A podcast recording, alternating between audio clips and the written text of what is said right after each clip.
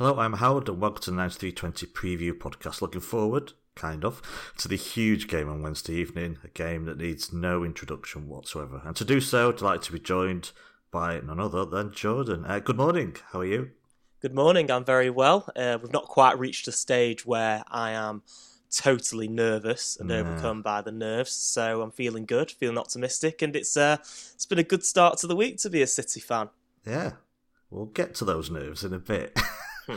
I'm I'm gonna guess around tomorrow afternoon. Yeah, Yeah, uh, mid afternoon is probably when they'll start kicking in big time, or waking up uh, tomorrow. I did, th- you know, those nerves in the eleven in the 11-12 season. yeah, I mean, that last month I was an absolute shambles. There's no two ways. I mean, that of, that definitely took a couple of years off my life. That last month of the season, uh, when it became clear, as soon as they drew four all with Everton United, that's when my body just yeah shut down. I think for a month. but I used to like try and compart compartmentalize every day. Like in the lead up to the QPR match, I was like, I'd get up and like the Tuesday and say, well, at least we're not playing it today, so it doesn't really matter. We're not playing it today, and we're not playing it tomorrow either. So chill about it. And then it finally got to the day. Like, I've got no excuses now. it's like I am a, shambles. Yeah. So it's, I mean, after all this time, it's a bit easier, isn't it? But it is a Yeah. big match. But before my worst look, was uh, my my worst was definitely the 18-19 season when we had to win our last 14 games to Yeah. stop Liverpool winning it. That was that whole season was horrible. Every game you just felt like you had to win. Yeah, I, I said a few weeks ago about this this season. I think the easiest team to lose a title challenge to is Chelsea. I don't know many Chelsea fans, and my timeline on Twitter would have been inundated with annoying people. I mean, they may be annoying. I don't know. They just don't. They don't show up on my timeline very much. So the worst is, of course, United and Liverpool was just horrendous because they were. You just couldn't. I couldn't envisage coping with losing the title to them. It would have been an insufferable summer, basically. But I felt it'd be slightly easier with Arsenal. Uh, Yeah. but last few weeks have perhaps suggested it might have been as bad. So I was been a bit more relaxed about this one. But yeah, I understand that thing with Liverpool. Are you saying it was more stressful than 11 12 then? maybe that's a bit of recency bias, but Mm. I, th- I, I think with 11 12, because we were eight points behind with six games to go, I'd sort of made my peace with not winning it then. Yeah. And then somehow we got back into it. So there were nerves ahead of the uh, the United home game, and then when we went to Newcastle away. But the QPR game felt a bit like a formality, which obviously in hindsight it was anything but. But I, I think I only really had two games of nervousness because we were we were chasing them, whereas eighteen nineteen we were just always half an inch ahead of them. Hmm. Um, and you yeah, knew, I, I think you eighteen kind of knew, you knew 18 19, they weren't going to drop points, didn't you? Yeah, It's like every game, even like seven away from the end, felt like a must win game. So. yeah. Anyway, before we look forward and get nervous, uh, let's spend a few minutes looking back because you were on the review. Uh, how was your Sunday? It was phenomenal. what, That's what, funny. What a coincidence. Mine was pretty good as well. what a Sunday! It couldn't have gone Super any Sunday. better. Yeah. Super Sunday, yeah, yeah. That's where they get the name for it. um, oh, it was so good. I, I was nervous heading into the Everton game I just was, because uh, they'd, they'd hit a little bit, well, one game worse of form, and um, it's traditionally a tough place for us to go. Lots of memories of Darren Gibson banging one into the top corner and Cahill scoring against us. Bloody Cahill. I know. Um, but yeah, I, as soon as that first goal went in, didn't really have time to think about anything else because the second one went in straight after, and it Yeah. felt like it was done after that. Especially when Calvert Lewin went off at half time, knew that they weren't going to get anything after that. And then I, I said on our group chat, Howard, uh, after the the win against Everton, should I bother watching Arsenal against Brighton? And I'll tell you why I said that because we'd won the previous week, and then I decided to watch Arsenal away at Newcastle, Hmm. and it really frustrated me when they won. It almost took away from my weekend. I, I got irrationally annoyed Hmm. by Arsenal winning that game because I really expected them to drop points in it, and I didn't want it to be the same again for the weekend that's just been. Um, but am I glad that So you did watch I did, it? yeah, yeah. I watched it. Um, yeah, just fantastic, and it was just it was just bizarre, wasn't it? Really, Brighton were fantastic, which isn't the bizarre part because they've been brilliant all season. But the nature of the goals was so weird as well. Hmm. I mean, that first one, it was just sort of innocuous. All of a sudden, he was just totally unmarked with basically an open goal.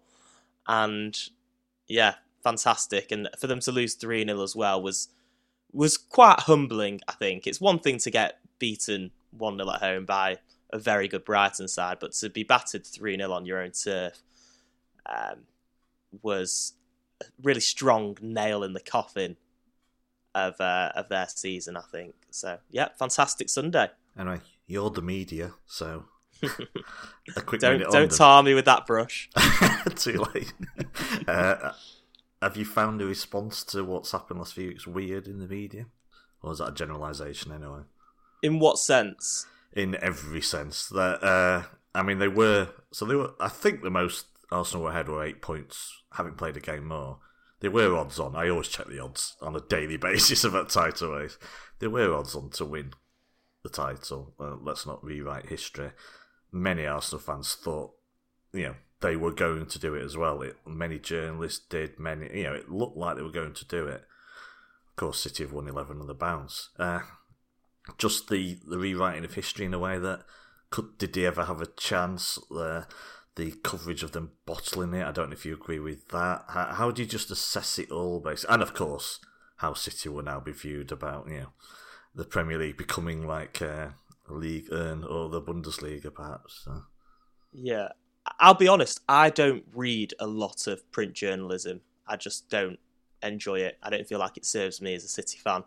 Uh, I'm guessing that's something that a lot of City fans feel, and I'm guessing that's probably what's informed a lot of what you're saying there with regards to did Arsenal ever have a chance? Because I, I actually listen to a lot of Talksport, and as much as they are um, clickbaity in audio form, they've given Arsenal a bit of a hammering. And also, generally, I, I I think the coverage of Arsenal's collapse has been pretty fair in, in sort of broadcast journalism. I, I think people have called a spade a spade Hmm. and recognised that Arsenal, while they've massively overachieved this season, I don't think any of us can disagree with that. Um, they have bottled it over the last month, and maybe that phrase is going to irk some people. Bottling it, it's it's not necessarily meant to be a super negative way of calling what they've what's happened. Um, it's more just stating that they were in an incredible position to win their first Premier League title in two decades. They have drawn away at West Ham from a two goal lead, and they drew at home to the worst team in the league in Southampton. Mhm. Two months ago, we were saying City would have to win all of their 14 remaining games to win the title. so to be in a position now where City need one win or two draws from their last three is pretty crazy. And I think that indicates a collapse from Arsenal that people didn't see coming. Do, do you think this was their best chance, let's say, of the next few years, this and the next few seasons, of them winning the league? i.e., 100%. You don't think they'll be contenders next season? Um, it's difficult to say. I wouldn't rule them out straight away, but I think this was 100% their best chance because you look at the the seasons that a lot of the other top teams are having. Yeah. Liverpool, I think we're starting to see that they will be back next season. Um, and I'm hoping that they don't creep into the Champions League places because they look more like old Liverpool again. Um, Chelsea, with that amount of money spent, as much as we'd all love it, they are going to be contenders. United, I think, will get better. There's a lot of work that needs doing to their squad. If they get taken over by Qatar or even Jim Ratcliffe, they will have money pumped in and they will improve. And Arsenal, if you look at their, their squad on paper, yes, there's a lot of potential there because it's a very young team. There's a lot of quality there. But I don't think they've got enough in depth to challenge those teams that I've just mentioned. Hmm. And I also don't think they've got the financial muscle to sustain a period at the top. Uh, I just don't. I think they'd need to. I think they'd need to sign Declan Rice, which they probably will do. Those are the noises that are coming out of Arsenal at the moment, and I think they'd need a new centre half. Mhm. I think Absolutely. because the drop off from Saliba and Gabriel to Kiwior and Holding is huge and has definitely played a part in their collapse. They probably need to sign a top class right back. I think they're realizing Gabriel Jesus' limitations, as good as he is in other departments. He's he's not going to win you the title with How his goals. you. I know. Well, we've been proven right, haven't we? In uh, Mm. in selling him because he just isn't clinical enough. And that's Yeah. that's Was a fact.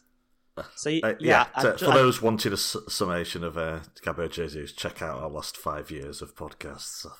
yeah, yeah, and also check out Erling Haaland's goal scoring record this season because that tells you all you need to know about how many chances this team creates and how many chances the striker has to finish them off. So yeah, I, I just think Arsenal have have blown their biggest chance. It's as simple as that. They they might be in and around the title challenge next season.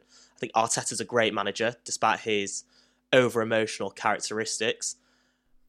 But I think the strength of the other teams, the fact that City have Guardiola, Liverpool are coming back into it, Chelsea won't be as bad. Spurs could be as bad, to be fair. Mm. But Oh, they can. yeah, yeah. And, but also, you know, the quality of the other teams in the league, the Hmm. the Brightons, the Brentfords, who will take points off you if you're not yeah. perfect. Newcastle as well, who will spend money, um, particularly if they get Champions League. That opens up a new avenue for them. I, I just can't see Arsenal having an opportunity like this anytime soon. So, do you want Arsenal to drop points on Saturday? One hundred percent. I I Do think you want them we. to lose, or do you want them No, to no. I'd like them to draw Howard. Yeah, Um, I think a draw would be great because then we obviously need a draw to win the title, which makes it better than yeah, we. We all want to, ideally, want to win the title on the Sunday at home in our final home game, then lift the trophy after that game. yeah. Look, I- I, would be quite happy if Arsenal lost on Saturday because I want it confirmed as soon as possible. But ideally, a draw's the best compromise in a way because it means not losing to Chelsea, and we shouldn't lose to Chelsea on the Sunday. Means we win the title. I'll I'll take that to be honest. Yeah. I think we come from a similar school of thought, Howard, with regards to City, in that anything that can go wrong could go wrong, and it worries us. Um, so, as much as I have faith in us to win one of the last three, it would just be nice to to not have to worry about it. So, if, if Arsenal drop points, they'd be on um, what would they be on? Eighty two, and we're on eighty five at the moment. Um, so, I think even if they draw, A while it wouldn't, won us a title, really, it? yeah, but you can't, can't exactly, you you can't can't lift the trophy. Yeah, we'd like to lift the won it. trophy with a positive result against Chelsea, basically. Um, but yeah, our, our goal difference is Yeah. like plus 20 on there. So any dropped points for Arsenal basically confirms us as champions. And regardless, Sunday at Chelsea would be a celebration um, if Arsenal drop points, which which would be nice to go into that not not nervous because going back to to my worries as a City fan, you look at that Chelsea team, it's not beyond the realms of possibilities that they uh, that they can get something against us. Yeah. And Brighton and Brentford away are, are two very tough games, really tough games. I, I don't think it's really been spoken much about in the Oh, sort of title running chat, yeah. mainly because it looks like now, fingers crossed, it's not going to matter. But if we were having to go to those places, to the Amex and to uh, to Brentford as well, needing two wins, I'd be bricking it. Oh yeah. It- it- It's two very good footballing teams who can beat anyone in the league on their day.